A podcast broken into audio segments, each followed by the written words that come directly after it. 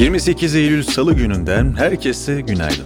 Ben Yakup ve yine bir Aposta 630 yayınında sizlerleyim. Umarım keyfiniz iyidir ve her şey yolundadır. Sonbaharı iyiden iyiye hissetmeye başladık sanırım. E artık nereye çıkarsak çıkalım. Havanın akşama doğru serinleyeceğini düşünüp yanımıza ince bir şeyler alıyoruz. Sonbaharı da sanırım en güzel özetleyen şeylerden biri bu bana kalırsa. Bugün Victor Yara'nın doğum, Herman Melville'in ölüm tarihi aynı zamanda. Gün içinde Yara'nın eşsiz şarkılarından birini dinleyebilir, Melville'in eşsiz eserlerine göz atabilir, Kaptan Ahab ve Bartleby ile tanışabilir ya da kendilerine şöyle tekrar bir selam verirsiniz belki. Bu haftaki önerilerim bunlar. Şu anda dinlediğiniz bülten Lexus'un destekleriyle ulaşıyor. Japon kültürünün inceliklerini yüksek teknoloji ve ayrıcalıklı hizmetle birleştiren Lexus, Türkiye'de lüksün tanımını yeniden yapıyor. Ayrıntılar bültende diyorum ve sizi 28 Eylül Salı gününün öne çıkan detaylarıyla baş başa bırakıyorum. Aposto 6.30 şimdi kulaklarınızda. Piyasalar ve ekonomi. Türkiye İşçi Sendikaları Konfederasyonu Eylül ayında 4 kişilik bir ailenin açlık sınırının 3049, yoksulluk sınırının ise 9931 lira olduğunu açıkladı. Türk İş'in raporunda Ankara'da yıllık gıda enflasyonu %24,6 olarak belirtilirken böylece son 28 ayın en yüksek gıda enflasyonu izlendi. Rapora göre yılın ilk 9 ayı itibarıyla fiyatlardaki artış %17,72'yi bulurken bekar bir çalışanın yaşama maliyeti de aylık 3709 lira 23 kuruş olarak hesaplandı. ABD'de 10 yıllık tahvil faizi Fed ve Avrupa Merkez Bankası'nın sıkılaşacağı beklentisiyle son 3 ayın en yüksek seviyesi olan %1,51'e çıktı. 2 ve 5 yıllık tahvil faizleri ise ihaleler öncesi 2020'nin başından beri en yüksek düzeye çıktı. Tahvil faizi Fed'in Kasım ayında varlık alımını yavaşlatmaya başlayacağı ve önümüzdeki yılda faiz artırmaya başlayacağı sinyalini verdiği geçen hafta 16 bas puan yükselmişti. Goldman Sachs, 2021 yılının sonu için Brent petrol varil fiyatı tahminini 80 dolardan 90 dolar seviyesine yükseltti. Ayda kasırgasının petrol üretimini aksatmasını ve OPEC Plus dışı kayaç petrolü üretiminin hayal kırıklığı yaratmasını öne süren kurum, kış için petrol talebinin artacağını öngörüyor. ABD ile İran arasındaki nükleer anlaşmayı 2022 yılının ortalarında bekleyen şirket, anlaşma olması durumunda ABD'nin İran'a yönelik yaptırımlarını kaldıracağını ve İran'ın ham petrol ihracatını artıracağını tahmin ediyor. İş Dünyası Rekabet Kurumu, Arçelik, BSH, Gürses, LG, Samsung ve SVS şirketleri hakkında rekabeti ihlal ettikleri gerekçesiyle soruşturma başlattı. Soruşturmanın yetkili satıcıları internet satışı yasağı getirmek ve yeniden satış fiyatı tespitinde bulunmak suretiyle açıldığı belirtildi. Kurum, 5 büyük zincir market ve tedarikçilerinin ürünlerde fahiş fiyat artışı uygulayıp uygulamadığı hakkındaki soruşturmada sözlü savunma aşamasına gelindiğini ve savunmanın 27 Ekim'de gerçekleştirileceğini duyurdu. Rekabet Kurumu, Getir'in araç paylaşım şirketi Move'un %75'lik hissesini satın alma işlemine izin verdiğini açıkladı. Move'un %75'lik hissesi 16 milyon dolara satılacak. Birleşik Krallık'ta yeterli sayıda tır ve kamyon şoförü bulunmaması nedeniyle yaşanan akaryakıt tedariği sorunlarının giderilmesi için Eskalin operasyonu adı verilen ordunun devreye girmesi planı görüşülüyor. Yüzlerce askerle 80 tankerlik bir tedarik konvoyu oluşturulmasını öngören Eskalin'in yürürlüğe girmesinin 3 haftayı bulabileceği söyleniyor. 1998'den beri yürürlükte olan rekabet yasasını askıya alan hükümet, bu kararla petrol firmalarının istasyonlara doğrudan yakıt teslimatı yapmasının önünü açmış oldu. Peki neler oluyor? Bunun sebebi ne? Düşük ücretler, kötü çalışma koşulları, Brexit gibi nedenlerden Birleşik Krallık'ta tanker sürücüsü eksikliği yaşanıyor. Bu eksiklik yüzünden tedarik yapılamadığı için benzin istasyonlarında akaryakıt stokları tükendi. Ayrıca vize sıkıntıları nedeniyle gıda tedariğinde de sıkıntılar yaşandığı belirtildi. Çiftçiler ülke dışından işçi istihdamı için vize değişikliklerinin çok geç yapılması nedeniyle Noel'de hindi sıkıntısı yaşanabileceğini söylemiş.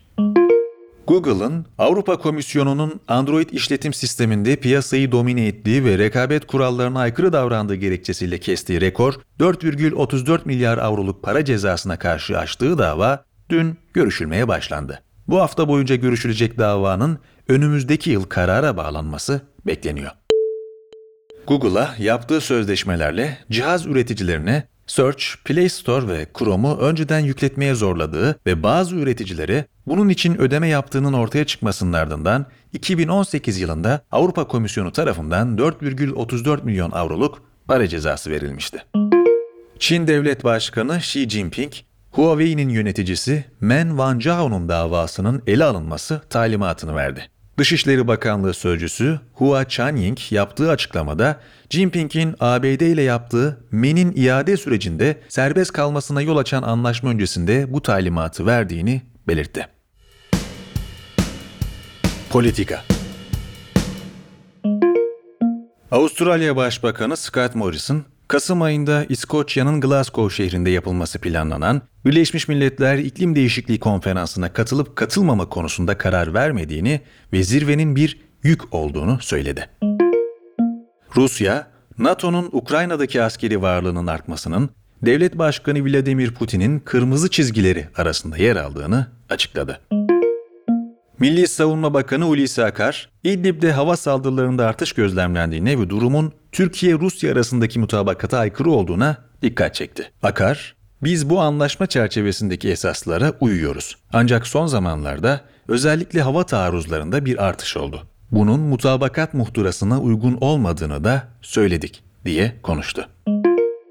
Cumhurbaşkanı Erdoğan, dün gerçekleşen kabine toplantısının ardından Türkiye'nin iklim değişikliğine yönelik tutumuna dikkat çekerken Paris İklim Anlaşması'nı onaylamanın yeni ve tarihi bir adım olduğunu belirtti. Erdoğan, orta ve uzun vadeli tüm kalkınma programlarımızı yeşil kalkınma devriminin gerektirdiği rehberlerle hazırlayacağız, dedi. Öte yandan Erdoğan, üniversite öğrencilerinin barınamıyoruz eylemlerine ilişkin son zamanlarda bazı park ve bahçelerdeki bankların üzerinde yatanların bir kısmının öğrencilikle alakası yoktur. Bunlar kendilerine göre güya sözde öğrencidir. Bunlar aynen Gezi Parkı olayı neyse onun bir başka versiyonudur ifadelerini kullandı. Cumhurbaşkanı Erdoğan, yargının iş yükünü hafifletmeyi amaçladıklarını dikkat çekerken, bir hakimin adli yargıda 709 dosyaya baktığını, idari yargıda ise 408 dosyayla ilgilendiğini söyledi. Erdoğan, her ilde sulh komisyonları kurmaya hazırlandıklarını da sözlerine ekledi. Öte yandan Erdoğan'ın Türkiye'nin Rusya'dan ikinci kez S-400 alabileceğine yönelik sözlerine ABD Dışişleri Bakanlığı, Türkiye'yi her düzeyde ve her fırsatta S-400 sistemini elinde bulundurmaması ve Rusya'dan ek askeri malzeme almaktan kaçınması konusunda uyarıyoruz yanıtını verdi. Ankara Barosu Başkanı Erinç Sağkan'ın da dahil olduğu 11 yönetim kurulu üyesine kamu görevlisine dini inanç, düşünce ve kanaatlerini açıklaması nedeniyle görevinden dolayı hakaret suçlamasıyla dava açıldı. Teknoloji ve Startup Instagram, 13 yaşından küçük çocuklar için çalışılan Instagram Kids girişimini geçici süreliğine duraklatmaya karar verdi. Açıklamada bu süreçte ebeveynler ve uzmanlarla beraber çalışmaya devam edileceği ve platformu daha güvenli hale getirmek için girişimlerde bulunulacağı bildirildi. British Museum, yeni NFT platformu La Collection'la işbirliği yaparak Katsuhishika Hokusa'nın kartpostallarını NFT olarak satışa çıkaracağını duyurdu. Koleksiyonun 30 Eylül'de yayına alınacağı ve satışların özel oturum şeklinde gerçekleşeceği bildirildi. Google, dün itibarıyla Google Haritalar, YouTube ve Gmail'in Android 2.3 işlemcili cihazlarda kullanılmasını engellediğini duyurdu. Spor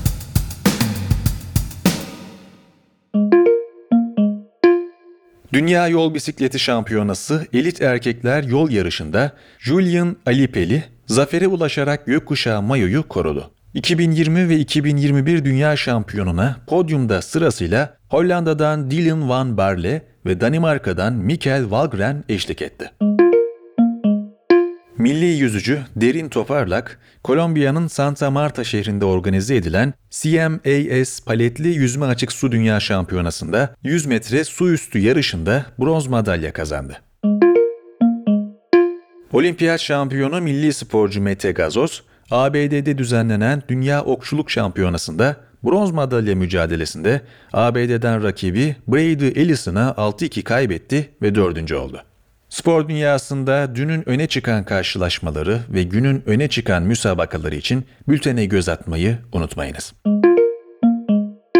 Günün hikayesinin konusu HDP'nin deklarasyonu. Halkların Demokratik Partisi dün Ankara'da gerçekleştirdiği etkinlikte Demokrasi Çağrı Belgesi, Demokrasi Tutum Belgesi gibi isimlerle anılan adalete, demokrasiye, barışa çağrı deklarasyonunu açıkladı. HDP, eş genel başkanlar Pervin Buldan ve Mithat Sancar tarafından açıklanan metin boyunca sıralanan ilkelerin hayata geçirilmesinden yana tüm toplumsal taraflarla ve siyasi aktörlerle görüşmeye hazır olduğunu, ortak mücadeleye ve ortak yönetime hazır olduğunu vurguladı. Detaylar ve daha fazlası için Günün Hikayesi kanalımıza göz atmayı unutmayınız.